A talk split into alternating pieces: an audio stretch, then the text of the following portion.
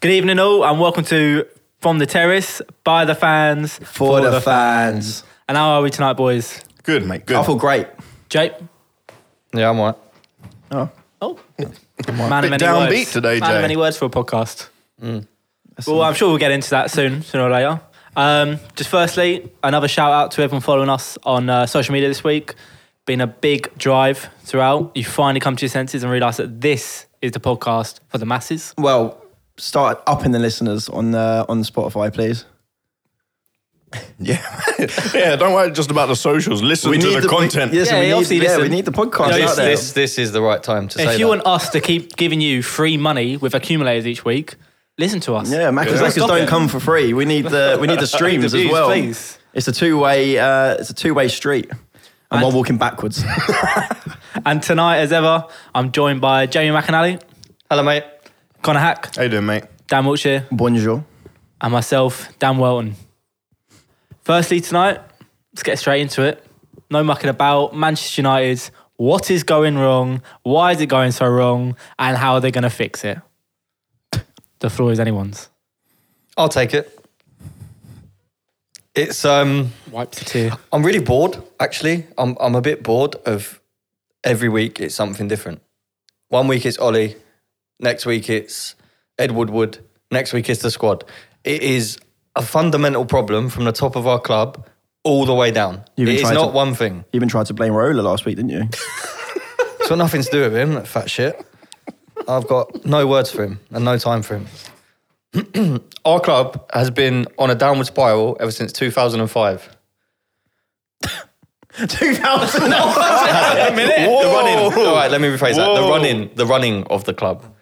The Glazers started buying their shares in 2003 and they took a majority stakehold in 2005. At the time, we obviously had the best squad, Fergie in charge. It was all going okay. And ultimately, it papered over what was bad ownership. They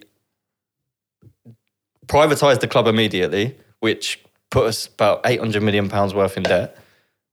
Bearing in mind, that's the first time we'd been in debt since 1931.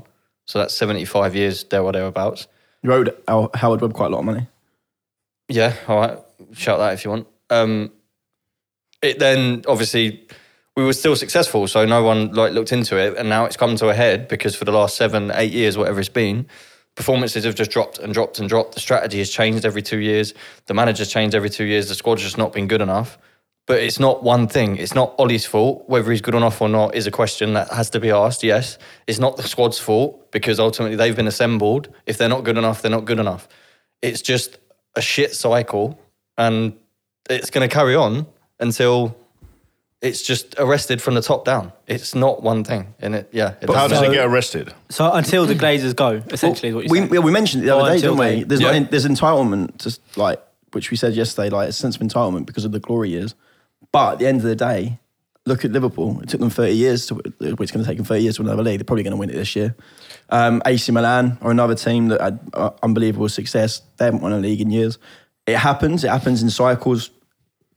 Sometimes you get that a sense of entitlement because of the success. No club's entitled to anything. No, but you need to build, like you say, from the top up. Yeah, okay, that does help, but.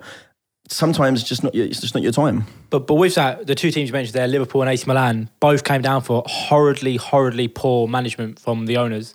So Berlusconi went on a downward spiral in his latter years at Milan, sold it to an awful Chinese consortium that did Milan no favours at all, just a loan in money that they were never going to pay back. That's what put them in that. Liverpool had Cowboys for a couple of years. John Henry came in with the New England sports venture, which turned into FSG. And it's taken them 10 years really the best part of 10 years to build Liverpool up. With Man United, we've got 10 years in them? We've been used. The Glazers used Man United, one of the biggest companies in the world, biggest sports franchises in the world, to service their own debt. They bought us through money that was borrowed through a vast variety of American hedge funds, put us into 800 million something. I think at one point we reached over $1 billion worth of debt. That stayed as it was, and it increased a little bit throughout probably 2005 when they took the majority stakehold, and then it came to a little bit of a head in 2012 when they republicised the company on the American Stock Exchange because they took it straight off the London Stock Exchange when they took it over. And ultimately all that did was then, because they offered it at X amount a share, I think it was around $15, obviously it got snapped up, but they kept the majority stakehold. And all it did was service their debt, because now Man United is their asset. So all that money that was made is now put against their name. And all it means is when they do eventually sell the club, which they probably won't fucking do until the debt's gone, because we're still a couple of $100 million worth of debt or something like that. I think it might have gone up because of the Champions League issues that we've had, or not being in the Champions League.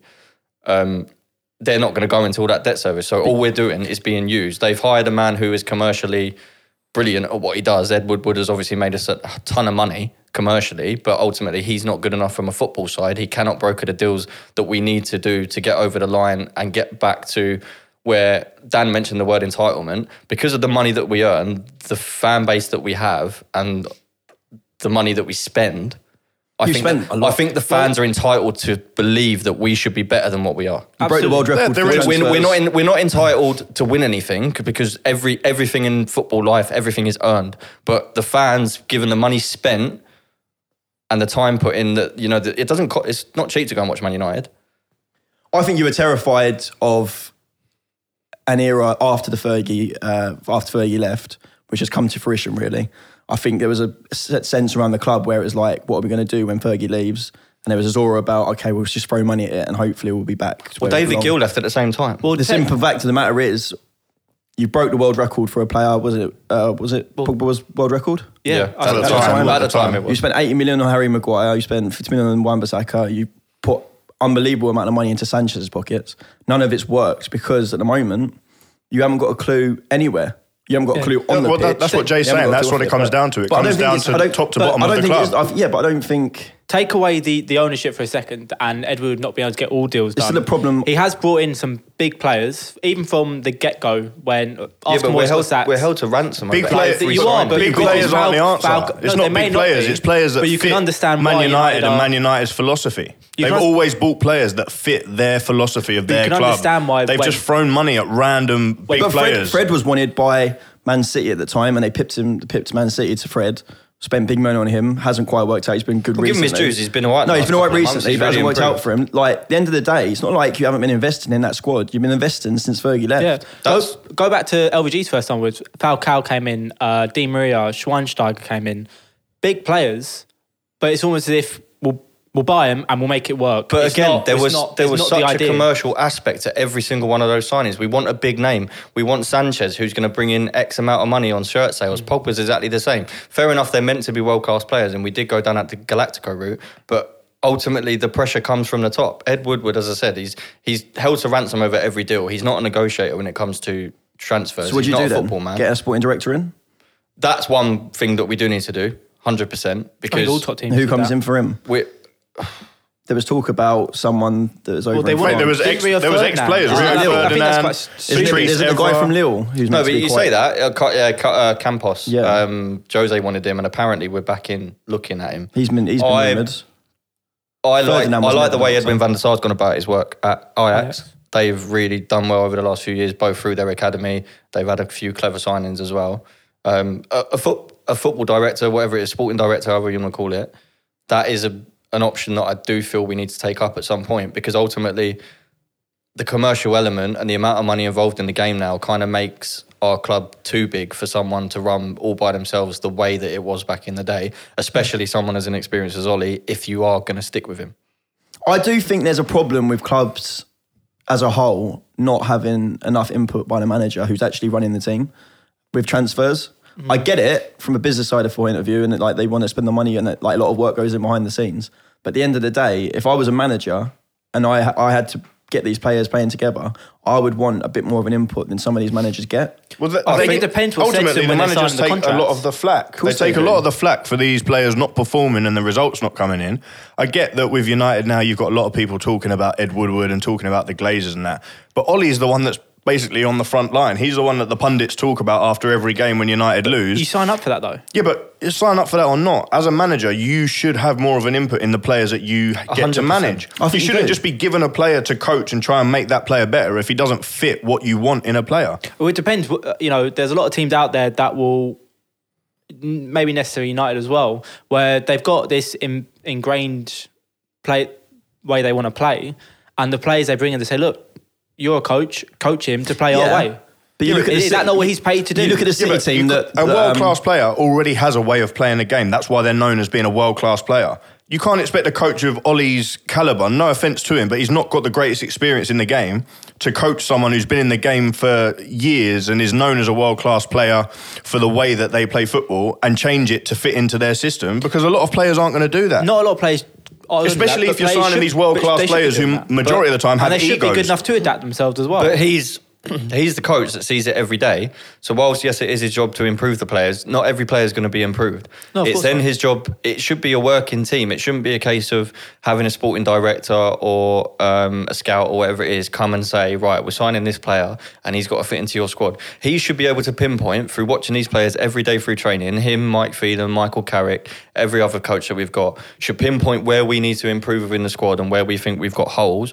They then go back to that team of negotiators, whether it be Edward Wood, a sporting director, and say, this is what I need. You go out there, you set up a scouting network, you find me an option, and then you set it up, and then we'll sit down as a group collective, because like, a manager just doesn't have time anymore. He spends too much time coaching, looking at other games, and they then sit down with, a list of 3-4 players for that position that you've pinpointed, and they agree on which one they're going to go for, because ultimately they agree that he may have the best character and the best skill set to fit into the squad. Where I will back Ollie up slightly, I still don't rate him as manager. I don't think he's good enough for United by any stretch, but...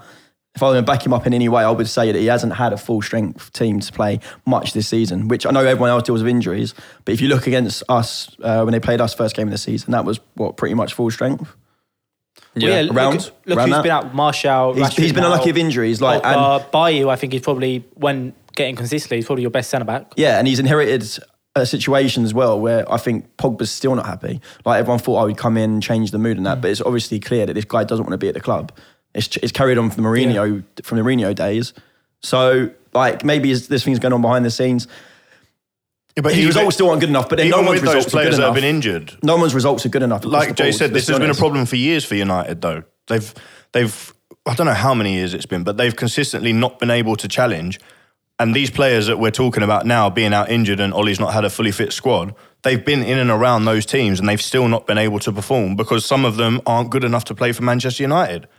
But it's come to a point now where you think, how long do we need to realise it's going to take time for this transition to happen? Because that's what they're in, a transition period. I kind of felt they kind of got that at the back end of last year when they gave Ollie the funds to go out and buy these young players, Wan-Bissaka, Maguire. But that's what I'm saying. James. If so he's bought young players... I think they've got the idea now that we want young players. But then he should get time. They shouldn't be talking about getting rid of him. Well, he should get time. If he's signing young players, he's signing them for a long-term future at Manchester United. Need to make a statement now whether to say either...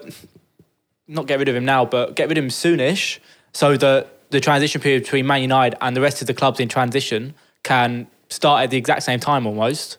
Or you just say, look, we've started our transition phase, we've gone with Ollie, we're going to stick with Ollie, we've brought in young players, but they need to he needs more than one window to get that. Yeah, but they need to give him longer than that. Like Roy Keane said yesterday on Super Sunday, he was like, I'd give him another year. That's not long enough. For a team in transition, another year is not long enough for a manager. He needs at least 2 or 3 years, 3 or 4 windows to bring in the players he wants and then start implementing that. A year is not going to change enough at United for them to start challenging for the title. I agree with that. Sorry, go on. No, go on. I was going to say, I agree with that point, but where I disagree is I feel like we finally... whilst, yes, we're still being held to ransom over the fees, like we paid way too much for Maguire, way too much for Wan-Bissaka for what they are at the moment. We're obviously paying for potential with Wan-Bissaka in the summer. We've paid way over the odds for both. The strategy may now be more in line with what it should be, but Ollie has been there for over a year and you should be starting to get to a point where you can work out... I agree a manager needs time, but you need to... by now they should be able to... be starting to make a decision on whether they think in 2 years he is going to be improved as a coach and he's going to carry us on in this right way. And the reason I say that is he's obviously got a shadow over his shoulder in Poch, who is, in my opinion, over the last 10 years, in terms of the strategy that we're going for, he's proven that he can do it and be successful with it. But is he not going to encounter the same problems? But he didn't have the budget that he would have at United. But is he not going to encounter the same problems? He doesn't get a say in who gets signed. Of course. Which technically is what happened at Spurs for him. He didn't get a say in who was signed or whether they signed players. That's why we need to set up that network and that team that I said around the transfers and the recruitment. But he is a proven coach. I feel like with Ollie, I do, obviously he's a likeable fella. I loved him as a player, but he's a very inexperienced coach. He's not pulled up any trees in, you know, his previous jobs. Fair enough, he came in and we had that big bounce. He went on an amazing run, which kind of tied the board's hand in terms of giving him the job. But he has been there for over a year now, and 16 months, isn't it? Yeah, 16 months apparently.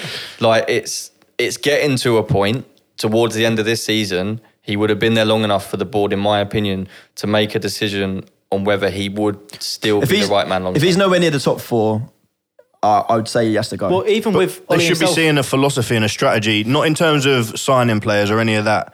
If a manager's being given a job for long term to implement his strategy and they trust in him to bring these players in, he needs to show that he's got a philosophy as a manager and a way that he wants the team to play, and the players have to, at some point, start showing that they're believing in that strategy. How do Man United play under Ole Gunnar Solskjaer? Well, this is the thing. They don't know what to do on the ball against teams that are defensive against them, and against the big teams, it's just counter-attack. We can talk about the style of play, but ultimately he's working with a squad where only three of those players are his as well. So whilst I agree that we should be going towards a style, at the same time, as we've all said, it's a results business, so he has to go into each game and set up how... And I think in the big games, he has got his tactics right most of the time. And that is a plus point on it for him. I think that's easier, though, the big games, because you've got nothing to lose. And the way you can sit back and play the counter-attacking game. This is why Ollie needs to go to the board and say, are you going to give me time to implement? Because if you look at other managers that have been in the job over a year, look at Klopp at Liverpool, as soon as he came in the first 6 months, you knew exactly what he was going to do. Yeah, but doing that game Klopp was proven and successful already at a high level. But I think Klopp was told, look, you're here long term. I think Ollie needs someone from the top, not come out publicly, but just say to him, look, you're here long term. Yeah, but the way I see it is... Implement your... They need to make a decision. Is he the man to outmanage Klopp and Guardiola over the next 2 or 3 years? Yeah, but you never know. You can say that about any, as soon as he gets his plays in, young manager. Any young manager that's given a big job, you can say that about any of them. You can, but I don't think so. I think Ollie is an absolute. I think the way Man United is now, they need to get the majority of people out because it's such a. It's not just Pogba. There was a lot of people there whose positions are untenable because it will never come to light how good or bad they'll be. Sure, Solskjaer needs to go out for the benefit of both himself and the club because it's just not working out. This is where it comes into the long-term strategy. They've got players and they've got people that work there that aren't good enough. We know that. But the only way you change that and make it better for the team is with time. So if Ollie's not the one that they want and they've even got a slight doubt in their mind about that now, they should just make a decision and say, no, we don't want you. They should do. If United, we spoke about it countless times on here already. Poch in the summer is the standout candidate, and give him a 3-year contract. Let him be the man to take you forward. Because look at Arsenal, Spurs, don't think he's good and Chelsea. Enough. All new managers have been there, frankly, in their longest 6 months, hasn't spent a penny. Mourinho's come in, been there 2 and a bit months, got the Fernandes guy on loan, hasn't brought anyone in. Same with Arteta, haven't brought anyone in. So if they can bring in Poch in the summer. They're pretty much all starting from the same level playing field. Yeah, been there a bit longer, but Poch is used to the league, a lot more experience than Frank and Arteta.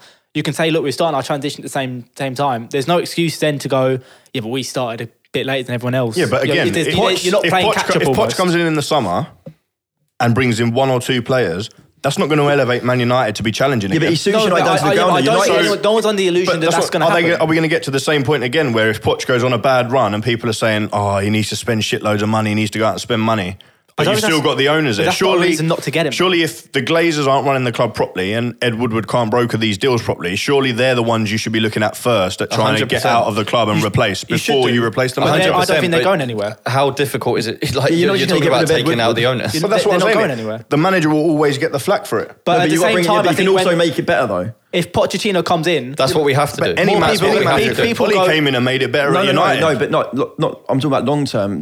There is no two ways about it when I say that Pochettino will be a much better manager than Ollie. Oh, 100%. There's no doubt in that. But it comes down to the players you've got to work with as well. It's true, but in the summer people go, oh, Pochettino's at United, I would like to play under Pochettino. No one's going to go... Yeah, I could play under Ollie under United. It won't. They'll think, how much money can I make at Man United? Exactly. Whereas people see Pochettino and go, yeah, I want to play under him because I've seen him as a player. We're in a really bad cycle where we're overpaying transfer fees, wages, everything. Our wage bills are highest in the league by a mile. And it's not going to change ultimately whilst the Glazers are still in charge, but they're not going to go until they've serviced their debt.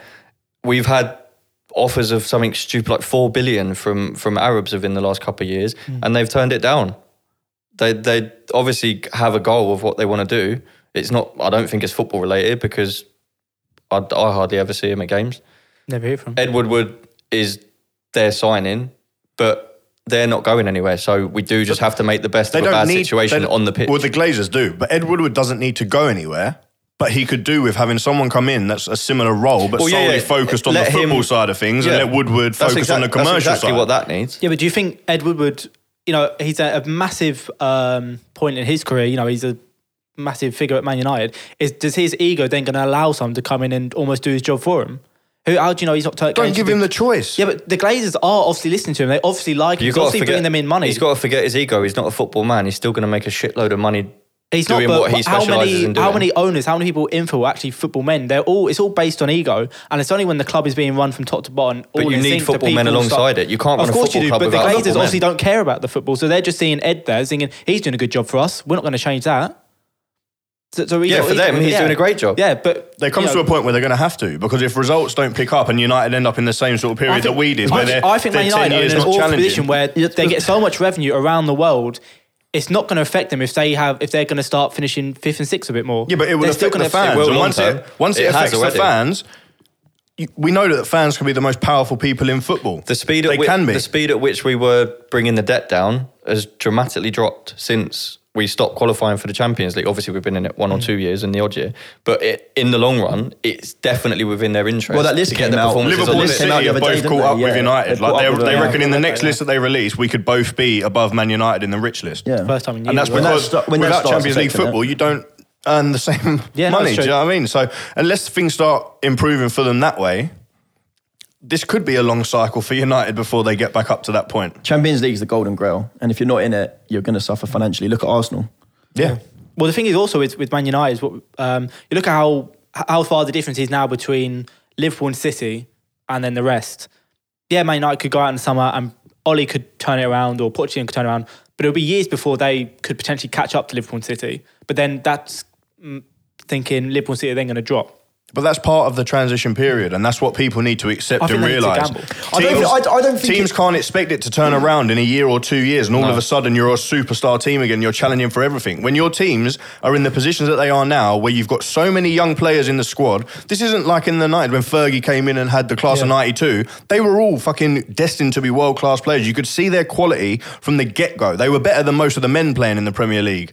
I don't think it'd take you that long, though. I don't personally think it would take you years and years and years. If Guardiola came in and turned a whole team around in the space of 2 years. Yeah, but City weren't in decline. They weren't in decline, but he rebuilt a whole team. They had to go for they literally went for a mini transition period where he changed a whole back line. Yeah, but again, it's not technically a transition period because they were still successful within those years. They were. We're talking about teams that haven't challenged for the league, like Jay said about United, 7-8 years. Yeah, that's not just going to slide in 2 transfer windows because they spend 300-400 million. The only Premier League winners they have in their team. I know, but I don't. Phil Jones, you can arrest the slide a little bit more than you can arrest the slide. But what we're saying is, you're not going to catch the levels of City and Liverpool at the minute. You're not going to. But that's what I'm saying. You can certainly try. A lot of fans need to realise that. You can certainly try. You just sit around for 3 or 4 years and say, "Oh, hopefully Ollie gets it right in a couple of years. We'll give him a couple of windows." Oh no, not at all. You can make the change, but when you make the change, don't expect within a year you to be an elite club again. You've got to respect the fact that it will take time. Pochettino would certainly bring him up to a decent level again, 100%. No one's doubting that he wouldn't. You look at Ollie now; they're still fine for top 4. So Pochettino could be the difference between their points now and having 7 points more. He would get us in the top 4 because tactically wise, he's a lot more. He knows what he's doing a bit more, and not just the bigger games, because I think Ollie has got it right in all the big games pretty much.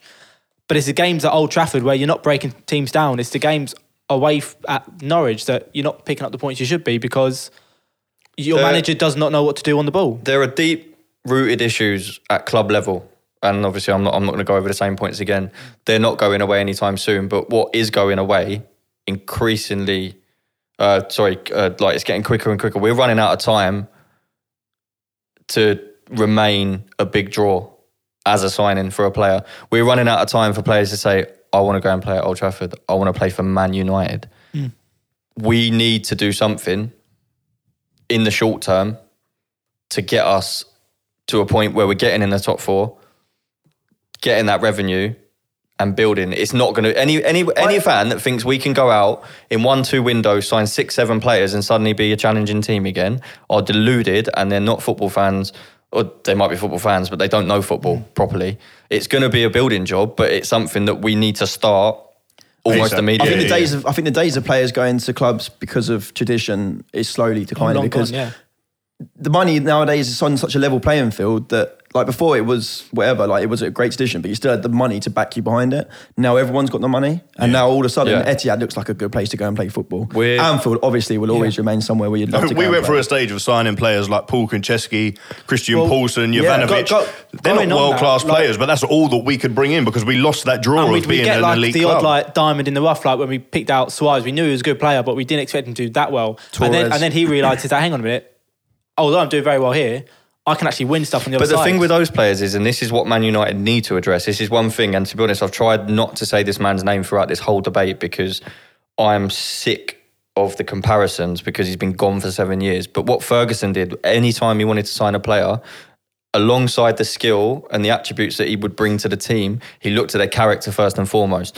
And what we need is players that want to come and play for our club, not a player that wants to fill his wallet and buy the next car and do all this. And that is what our squad is way too full of. I do agree with that as well, but I think there needs to be a certain element to it, because I think anyone below the Man United statue will always go, I want to play for him. It doesn't necessarily mean that they're good enough to play for Man United. I know, but they at the moment, for example, a player that I'd quite like us to have a look at is Ruben Neves from Wolves. We need midfielders, and I think he fits the mould of what we need in our midfield at the minute.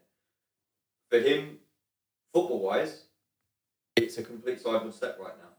And no disrespect to Wolves, because teams in the mould of Wolves, Sheffield United, Leicester this season, big fans of what they're doing, but ultimately with the amount of money that we are spending, and this is where the entitlement thing comes in a little bit, the amount of money we're spending, we should not be in and around those teams. We shouldn't be. It's farcical that we are being overtaken by these teams, considering what we've spent, and that's what needs addressing. That comes from that comes from the coach and the management. You can talk about the top, but he's been given players like you can blame the top of the club for all day long, like, and it is true. It obviously does go hand in hand, but at the end of the day, there's not been no investment in that team. There's a lot of money spent. Yeah, unfortunately, the change needs to happen at pitch level, because it's not going to happen where it's really, really needed. Well, a sporting director could come in, and hopefully, I pray that it does. In the short term, it is pitch level, and that's why I'm saying about whether we're getting to a point where we need to make a decision on whether in the long term, Ollie is the man to go through those windows. It's hard to get players now. Now every club's got to spend 80 million on top drawer talent now. On pitch level now, you look at it, it's toxic at the minute. You know, from top to bottom, it's horrible to watch. So when you're linked with Bruno Fernandes, and let's say it goes through, he's still a young guy. He's going to come into a toxic atmosphere where either he's going to go into hiding and people are going to sell him, he's not good enough. He could potentially shine, but as a young player, you're coming into such negative atmosphere and almost like a not negative way of playing, but there isn't really anyone. He's going to have to be the one to start it. I believe that. Is there enough time for him to adapt? Someone like Bruno Fernandes actually has the character to want to come to United for footballing reasons and better his career, because at the moment you say he's young, he's 25. He's captain of Sporting Lisbon, which I think might be his hometown club, I'm not sure. But he's captain of that club. They're a big club in Portugal, but he wants to make that move. And I'm hoping it's for football reasons and not just financial, because he seems a good player. He seems a bit of an all-round midfielder, and he's just obviously one example of who we're looking at. But one of your best players this year has been Scott McTominay.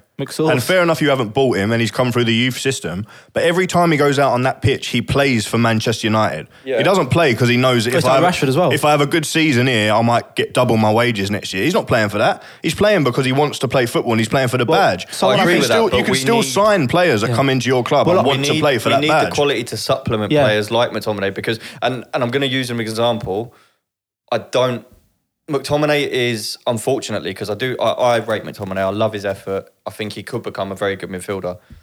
World class, absolutely not, in my opinion. And I find it devastating, to be honest with you. Watching the game yesterday, absolutely devastating that we've come off that pitch, we've lost to a much better team, but the praise is coming because, you've battled hard. Yeah, it's battle-drafted.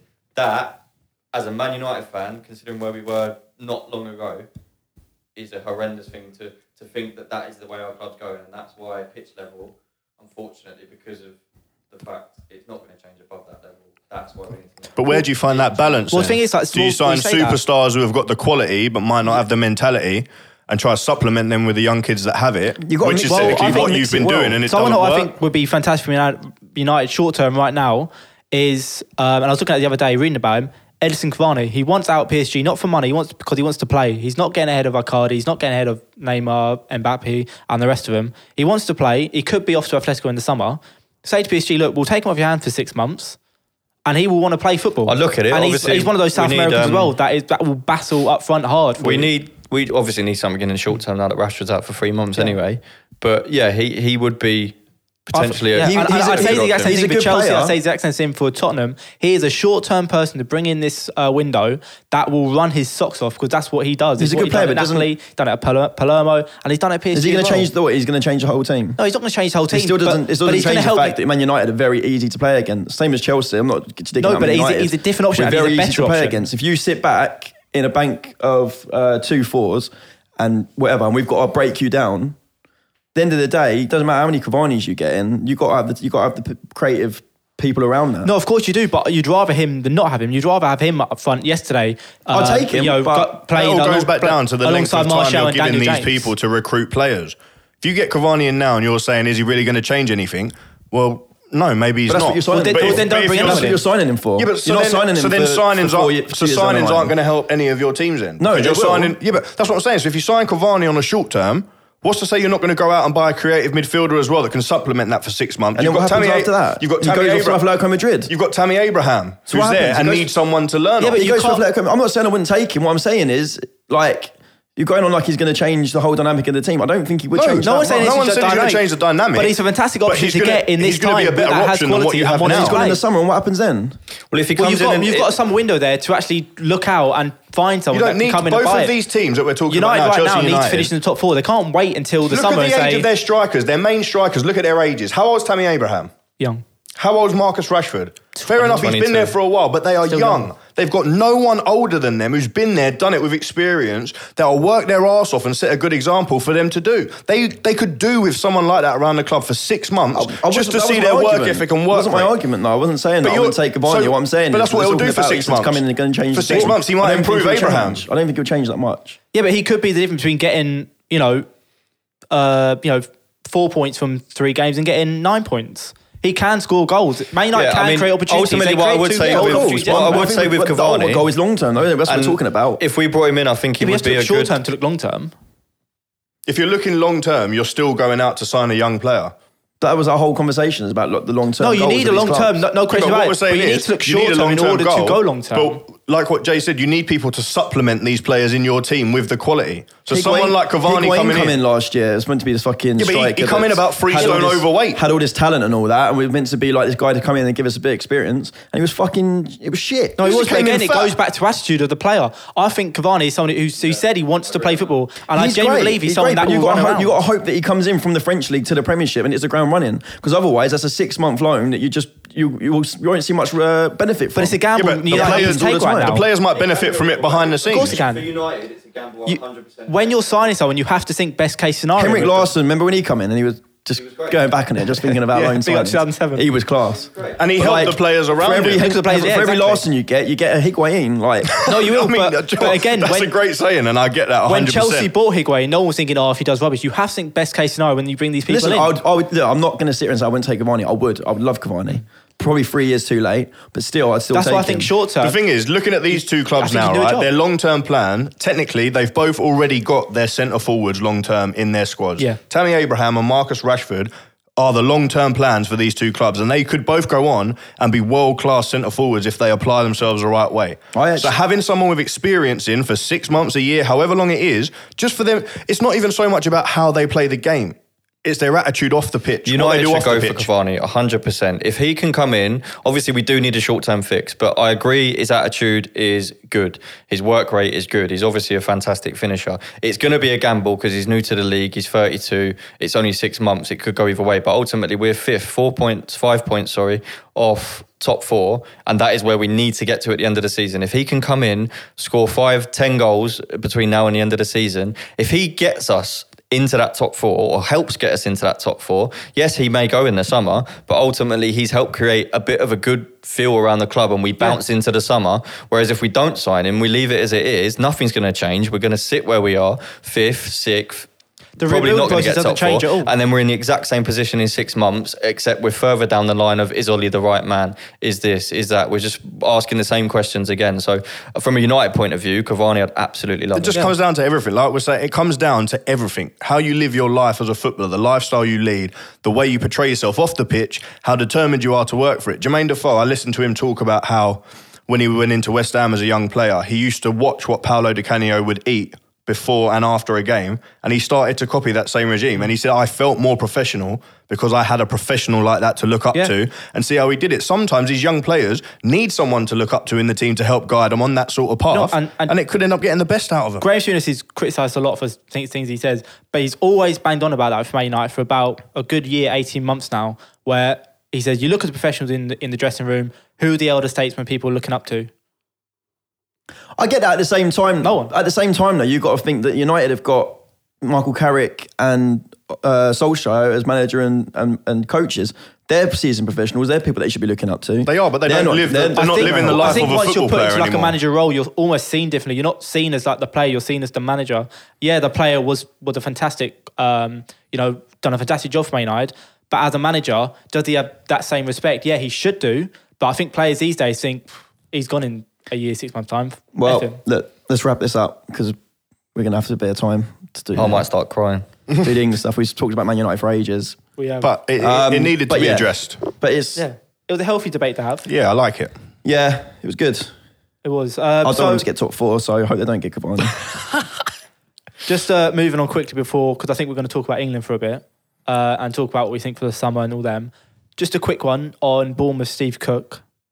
You're an idiot, mate, and you should be ashamed of yourself for being club captain. With an hour to go in that football match, you're facing a team one below you. It's a 6-pointer, and you think you're funny enough to stick your hand down, do a little dive and save. I think that's a disgrace. He wasn't doing it for funny. Why has he done it? There is no reason to stop him from scoring. It's either it's going in, or he stops him from scoring, and they potentially save a penalty. And have 10 men. Look at Suarez against Ghana. There's one difference between in the 90th minute doing it and doing it when there's an hour still to play. But if he stops that. If they miss the keeper saves the penalty and then they ground out a 0-0, good point. Okay, but they didn't. I don't think he did it on purpose. I think it was purely instinct. No defender's instinct is...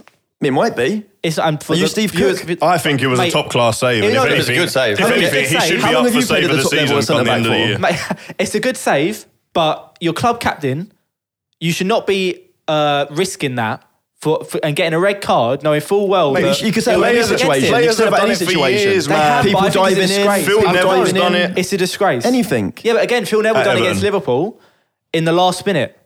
There's a difference between doing it last minute and a keeper saving it, potentially, than when there's an hour left to go. I think it's so unprofessional. But it's still stupidity, whatever minute it is, to dive and use your hand to save it like a keeper. It doesn't make any difference. The different level of risk is massive. It was a great save, though. I rate him. Go back to the Phil Neville one. Great save. If Tim Howard saves that, yeah, great, but there's 2 minutes left to play. If who would in goal for him for Bournemouth? Who's their keeper? Ramsdale. If he saves that, there's still another 60 minutes to go. Yeah, potentially to get a draw. Yeah, but Bournemouth don't get draws. Bournemouth don't ground out. They don't score. Yeah, so they don't do anything. They don't score any goals at the moment. So at the end of the day, if they can potentially stop a goal from going in and get a 0-0, then I'll probably take that. Yeah, but they're banging trouble, mate. He didn't. That's at the end of the day. He didn't. It's just a disgrace. Steve Cook is not getting into the England squad, so let's not talk about him anymore. Yeah, anyway, yeah. We've got to pick three keepers, mate. That's true. And Pickford's a pile of shit. He's got longer hands back up as well. Going on to England, longer hands. Longer arms. Them long hands. What have you been studying Jordan's fingers for? When he dropped that ball last year and Origi nodded at home. Yeah, I remember. D-Bock, if you're listening, come on down, mate. Why does it have to be mentioned every week? We love him. He does. He's a friend of the show. I was there. It was an electric atmosphere. He looked me dead in the eye when I was sitting up in the gods in the main stand. Budget Malouda. Wow, that is fucking ridiculous. Yeah, do you remember Malouda scored that goal in the Champions League final? Anyway, we'll digress from that crass comment, mate. Going on to England, a big summer ahead. We spoke about it before, obviously. We're quite fortunate that we've got a couple games at Wembley in the summer. That should help the boys out. 3 games. Are we going to start from the back or start from the front? In regards to talking about what we think we need Might as well start from the goalkeepers we were just talking about them. Well, talking about it, but we can talk about England in general and how we could potentially do. Three keepers, Pickford's going no matter what. He's number one.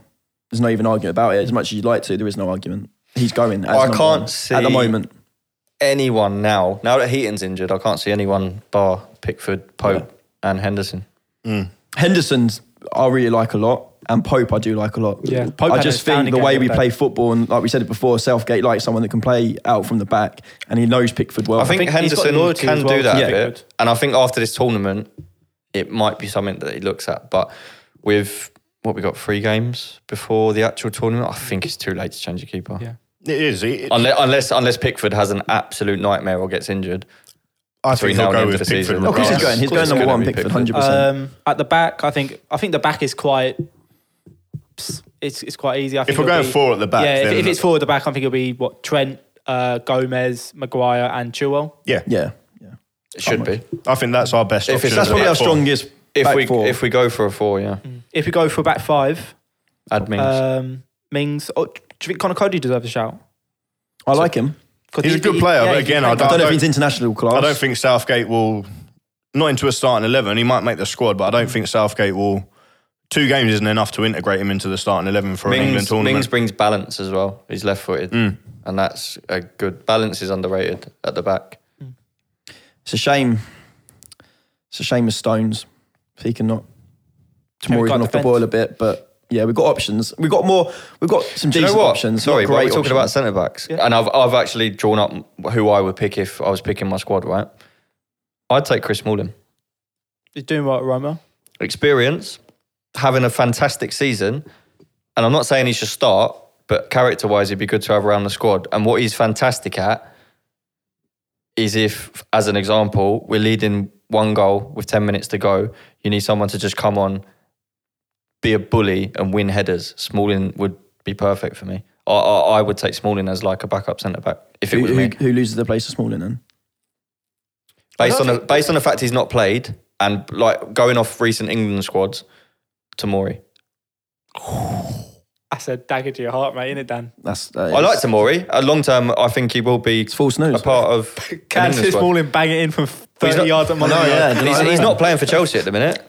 Smalling's doing all right in the Italian league. But the thing is, though, Italian league is all about defence, so he could be learning out there. You know, it's all about defence, so is it all about attack? But he's not, Jay's not saying for Smalling to start. Tomori doesn't start for England, does he? No, he doesn't. Jay's not saying for Smalling to start. He's saying to be an experienced player that's been around the England squads and been to tournaments. I think Dunk should be in there.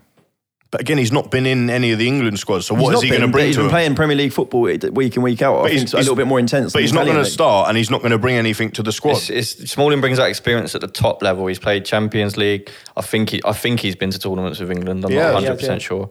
I just think as an option on a back, because we're not disputing when's he going to come on. Sorry? When's he going to come on? As I said, if we are 1 goal up, when's Tomori going to come on? Who? When would Tomori come on? Whenever he wants. Not joking. I don't know. I personally wouldn't take Smalling. But that being said, again, it's the same thing we were talking about Man United. We were a very young squad with England, and he would complement it. He'd be someone good to have around the squad. Might as well whip out Gary Cahill. Yeah, but Gary Cahill's last England squad inclusion was almost for that reason, to be an experienced player for the younger centre-halves that were there. As long as Smalling's not that old, yeah, maybe Smalling. As long as Phil Jones is absolutely nowhere near it. No, he won't. Phil Jones needs to be. I don't know why you've brought him. Yeah, his name's not even worth mentioning. When I hear Smalling, I think. I do. So you know why? Because when they played together at United in their younger years, every pundit everywhere was like, "That's going to be England's next best centre-back partnership. They're going to be United's next centre-back partnership for 10 years." Well, Fergie said Jones had the potential to be United's greatest ever player. He did. But it's when you talk about that, like, it's Southgate. No one's perfect. If he's taking Vardy out because he's not going to get much game time to bring in younger players. Is he going to turn around and say, "Yeah, Smalling, you can come along for the ride for a tournament if you want. You're not going to play afterwards." But I suppose from an experienced head is going to help out more. He's going to want people to come along who are going to be playing for England in the future and have tournament experience. I think the difference from previous times where managers have said to players, "Oh, you're probably not going to get the game time," is in this, you're coming into a squad that genuinely has a chance of winning. You do, but the Euros is always like a stepping stone towards the World Cup. Mm. Basically, like you love to win the Euros, of course you would, but the main goal for the international football team is the World Cup. And I think there's no point bringing Smalling along for just the Euros and then saying, oh yeah, after we're going to start building for the World Cup and bringing other people, but you can just come in. You might as well, if you've got your starting centre-backs, you might as well bring along people who are going to be there in the World Cup in 4 years' time, wherever it is, 2 years' time. If he didn't say drop Tomori, would you be as passionate about it? No. I just wouldn't take Smalling. But I like the idea. I think our starting... You're thinking ahead with our starting players. Maguire's 26. Gomez is, 23? Something like that. Yeah. Mings is 25. We're thinking ahead with our starting players. So if you can complement them that with someone who's going to help you win this tournament, because at the end of the day, you've got to think about the future. But is he better than you're there to win that tournament. Sorry? It's not about being better, though. Any other can come on and win a header. It's not about being better. It's purely down to experience. Characters again. Well, yeah, I get... yeah, again, like we watched yesterday, Maguire, he's older, but he was told to run up the pitch and be a nuisance. You saw him in the 92nd minute. Yeah, he was outside the box. I don't know what he was doing there. Yeah. I think a more experienced centre-back thinks, I'm going to go in there, I'm going to brush my elbows off, and Van Dijk, I got your number, mate. Or a more experienced centre-back playing with them or being in the squad can tell them, you don't need to do that. Mm. You don't need to do that. Someone that's just been there and has the experience of being in an England squad at a tournament, I think would be beneficial for these young lads to go and try and actually win the tournament. When did he play for England in the tournament? It doesn't matter when he played. We're talking about experienced players. He's been in and around England. He got smashed by Iceland. Well, no, I think he probably would have been 2012, 2014, 2016. Did he make the World Cup squad? I don't think so. But he definitely made... I don't see what he's bringing. I don't see what Tomori's bringing if he's not going to play. I'm not saying Tomori, like that's a joke. Like any of those players, a joke. I'm not saying we have to take Tomori. I'm just saying I don't know what any of those. Right now. If I looked across the list of centre backs, I don't think Chris Smalling would be high on my list of. But if he's having a very good season, it doesn't matter. So is Dunk. Initially. Yeah, but no. Yeah, but Dunk's not got the experience. You keep going. How is he not having a good season? No, he's not having a good season. But we're talking about experience. Win a few headers. Like anyone can do that. No, I'm talking about coming on. What do you mean? On and off the pitch is helping. What's he going to do for anyone? Experience on and off the pitch. What is he going to bring? Henderson can do that. Kane can do that. Sterling can do that. They all played at the top level. When John Terry was benched for Chelsea, Chris Smalling in there as well. Do you know what, Dan? Just to shut you up, we'll take fucking Tomori, all right? Tomori will go to the Euros. I'm saying what Smalling isn't going to do this magical thing. We're going to bring Smalling in and he's going to go, come here, boys, let's all play pool together. Before Jay mentioned Smalling, he never crossed my mind. Let's all play pool and play karaoke. But there is an argument to have an experienced player that's been in and around an England squad. Kane's been there before. Sterling's not as a defender. Yeah. What's Kane going to tell the centre-backs to do? How's Kane going to guide any of these young centre-backs? Stones has been there before. Stones has been at a World Cup. Stones is shit. Is he experienced? So was Smalling until this year. No, he's not. Until this year, so was Smalling, and now all of a sudden he's Smaldini. You said it first, son. I didn't say it. You said it first. I didn't say it at all. All Harry Kane's going to do is say, look, if you've got a one-on-one, you could throw it to Sterling, shoot anyway. That's what he's going to say. Oh, I'll take corners. Anyway. I get your point. I didn't realise that was going to... I get your point. That really snowballed, but I completely get the point. Yeah, I fully understand. Experience is massive. So we've got... It's a small incident. Let's just say... we're all agreed. We've got our starting back four, and there's still a debate open on the extra ones to go. Moving into the midfield... Henderson starts automatically. Yeah. Grealish is really pushing on for me. I'm leaning towards Grealish over Maddison. Yeah. You know what? I'm not even going to dispute that. Grealish has been holding, been on his back. I love Maddison. I prefer him as a player to Grealish. But for the sake of the England team, if we were playing a three in midfield, my three would be Henderson, Oxlade-Chamberlain, if fit, and it would be Grealish, because Grealish brings that control to a game. Maddison's got the flash of brilliance and he's good at getting in the little holes, but Grealish can control the game from deep. He can obviously push in between the lines. And you know what I will say about Grealish, and this is going to sound a little bit dodgy, but... he goes down a lot, right? Very easily, which might be annoying to some people, but when you're playing, if you're 1-0 up in the 80th minute and that, and he just goes down with a touch and that wins a free kick, that does like... It's close control for him as well. Like you can ping the ball into his feet with a player right up his back and he will stop it dead, and 9 times out of 10, like you said, he might go down, but he buys you time. He's very, very, very good at not only carrying the ball, but knowing exactly when to slow down with it and invite that from... invite it from behind. the thing is with him as well, because he's been the main man for Villa for so long, when the going gets tough, he's not someone that will go hiding. He's someone that will always constantly say, look, give me the ball. Whereas Maddison's never really been the main guy when it's been going wrong. So you don't know how he's going to adapt if England are 1-0 down with half an hour to go. You need someone that's not going to hide. I'm hoping Loftus-Cheek is fit. Yeah, he's in my squad. Yeah. Because I just think he offers something different to anyone that we've got. Apart from maybe Chamberlain, actually, who's got the same sort of characteristics of like being able to drive forward, the strength, whatever. But I do think he offers just a little bit different to what we've got other than that in midfield. Yeah. Like the Allies, Grealish's, Maddison's, Mounts. Where do you put on, the likes of Harry Winks? Harry Winks in there. Yeah, Harry Winks I'd have him in. To have in the squad. Someone to come on and keep the ball. He can help control the game. But Hendo and Chamberlain, 100% starters. I wouldn't take Rice either. Rice and Dyer. Yeah, I've said this before. I do not rate Declan Rice the way other people and pundits seem to rate him. I don't see the player that more than anyone else. Like Winks can put in a tackle. I don't think he brings anything. Even Declan Rice, he's not disciplined. You watch him at West Ham, he's not disciplined enough to just stay with the back four and help them out and almost drop him when they're under pressure. He always just seems to be gallivanting around. And Coddy got a little smile on his face. Gallivanting around. So he's on a street corner waiting for. Excuse me, sir. Can you buy me a can of cider? I just have a strong dislike. What are you doing here, Rice? Get the fuck out of here. I just don't think he's got the characteristics to be an England midfielder, and I don't think he has the discipline. And I don't think he has the discipline either. Not yet. He could. He might go eventually. He's still very young. Yeah, he might go one, but at the moment, he's not the answer. But right now, no. It's got to be Hendo and Winks for me in that sort of. I'd rather asked Milner come out of retirement. I said this before, but Milner's too long gone out of the English squad now. He won't even consider it. I'd still rather ask questions. Listen, if he would be up for it, then you would take Milner to a tournament without a shadow of a doubt. We've actually mentioned everyone that I listed, actually. Hendo, Ox, Maddison, Grealish, Winks, and Loftus-Cheek. I think that's good. That's all humble brag. Oh, guys, what a quick But one we didn't actually, I did know, if Loftus-Cheek isn't fit and he's on form, I would take Dele Alli over Mason Mount. Dele Alli for me, he's not been good, but he's still... On the pure fact, he... I can't breathe. On the pure fact, he's more likely to get you a goal. What is this, some sort of Chelsea exodus? This is a joke, mate. Yeah, maybe. I think he's more likely to get you a goal. Yeah. And he's got a bit of a streak in him as well. Mount's got time to kick on. Where he can do almost like what Grealish does, where he can go down a bit easier.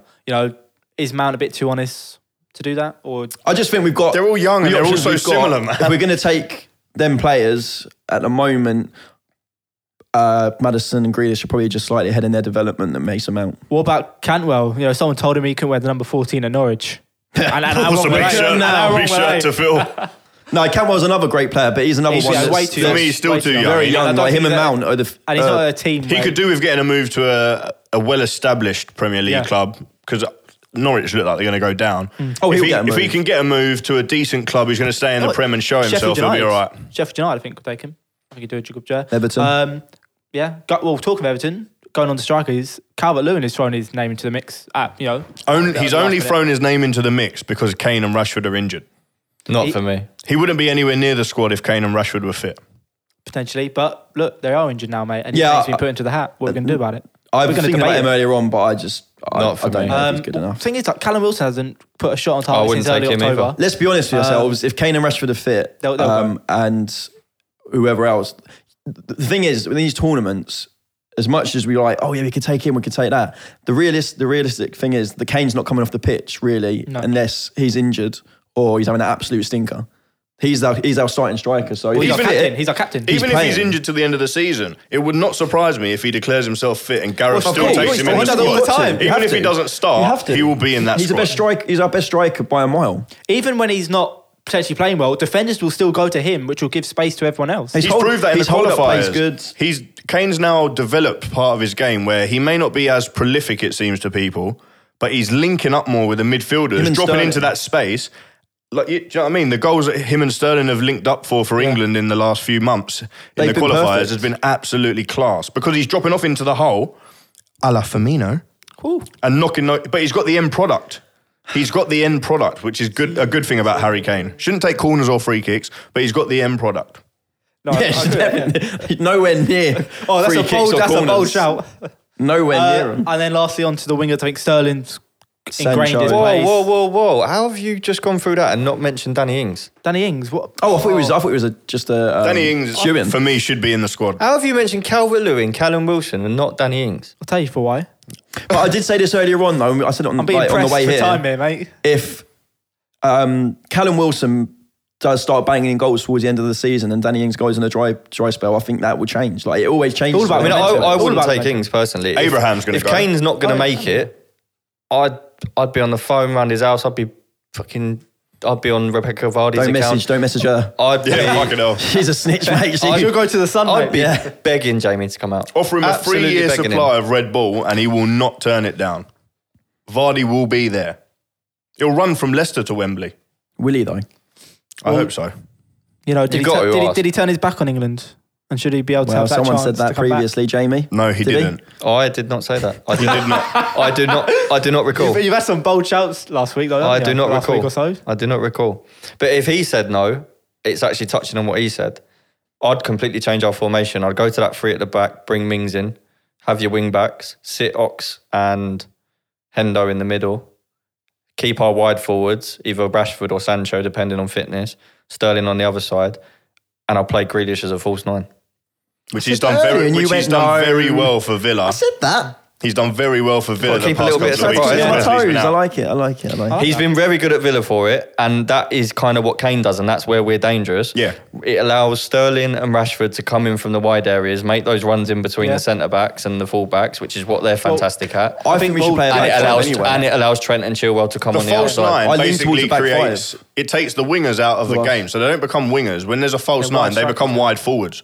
But they can just roam, can't they? They can hold their position wide, but the false nine, because he's always dropping deep, they're always running in at a diagonal towards the point of the box. And what will help massively is the fact that the two midfield players will be two players that's so used to doing that for Liverpool because they do it for Robertson and Trent. Chamberlain's played on the wing before previously, so it wouldn't be weird for him to, like, when Sterling runs inside, he drifts out wide. And the plus point of having Grealish in that hole is if we get to a point where our backs are against the ball a little bit and we do need to control the game, he drops in as a third midfielder. He can finish as well, and Grealish. Rashford and Sterling do just become a front two. I just, as a tactic, if Kane's not fit, I really think that could work for England. It's definitely an option. It's definitely an option. So what are we saying then? We go in, Pickford? What about not what we think of it, what we wanted it to be? I like a back five. Right, I'll be honest with you. Go round now and we'll all say what we want our preferred 11 to be come that first game of the Euros. What, position by position? So first of all, I'd like... You just say your full 11 and then Dan, we'll just go round now and everyone say it. Yeah. Okay, best case scenario where Harry Kane is fit, I think would be the one we just spoke of, but I'd have Pope in goal, Trent, Gomez, Maguire, Chilwell, Ox, Grealish and Hendo in midfield, Rashford if fit, one side, Kane down the middle, left Sterling. That'd be mine. I've got to have Sancho in there.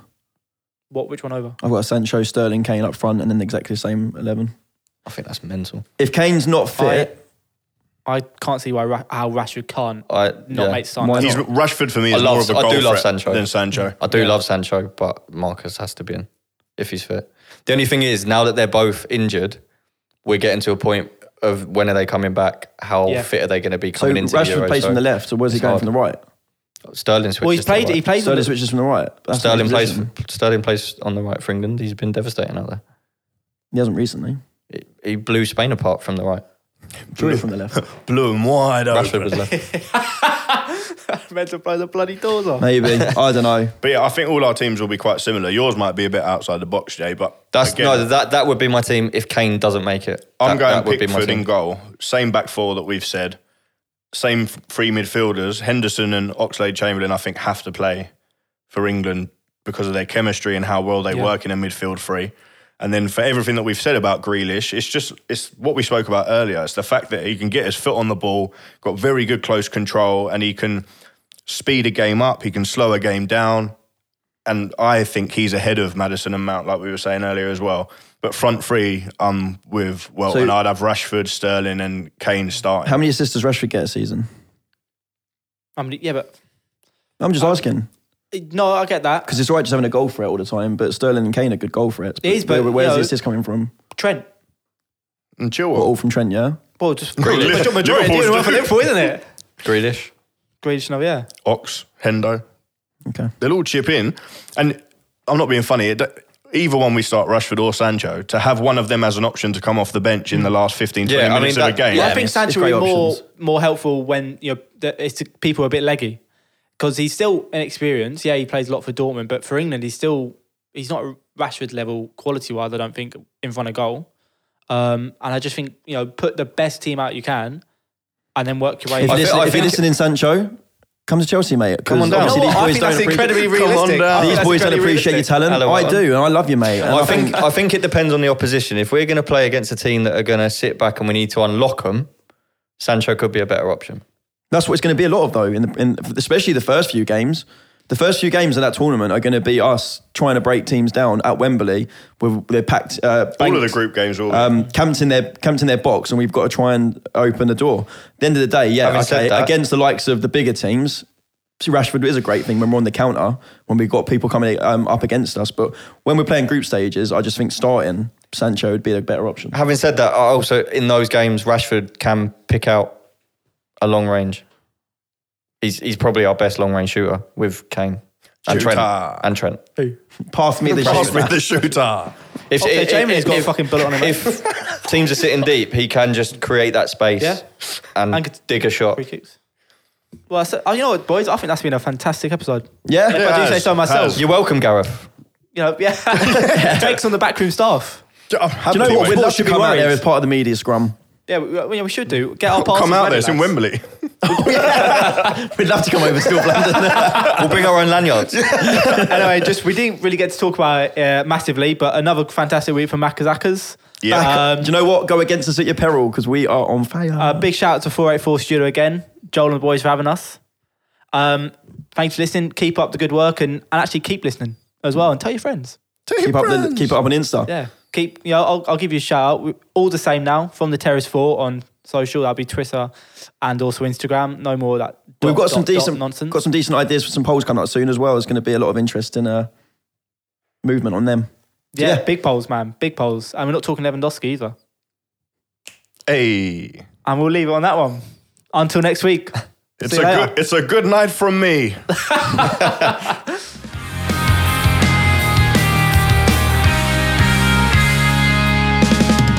I set out the other day to try to change my ways, but I woke up again in another sorry state.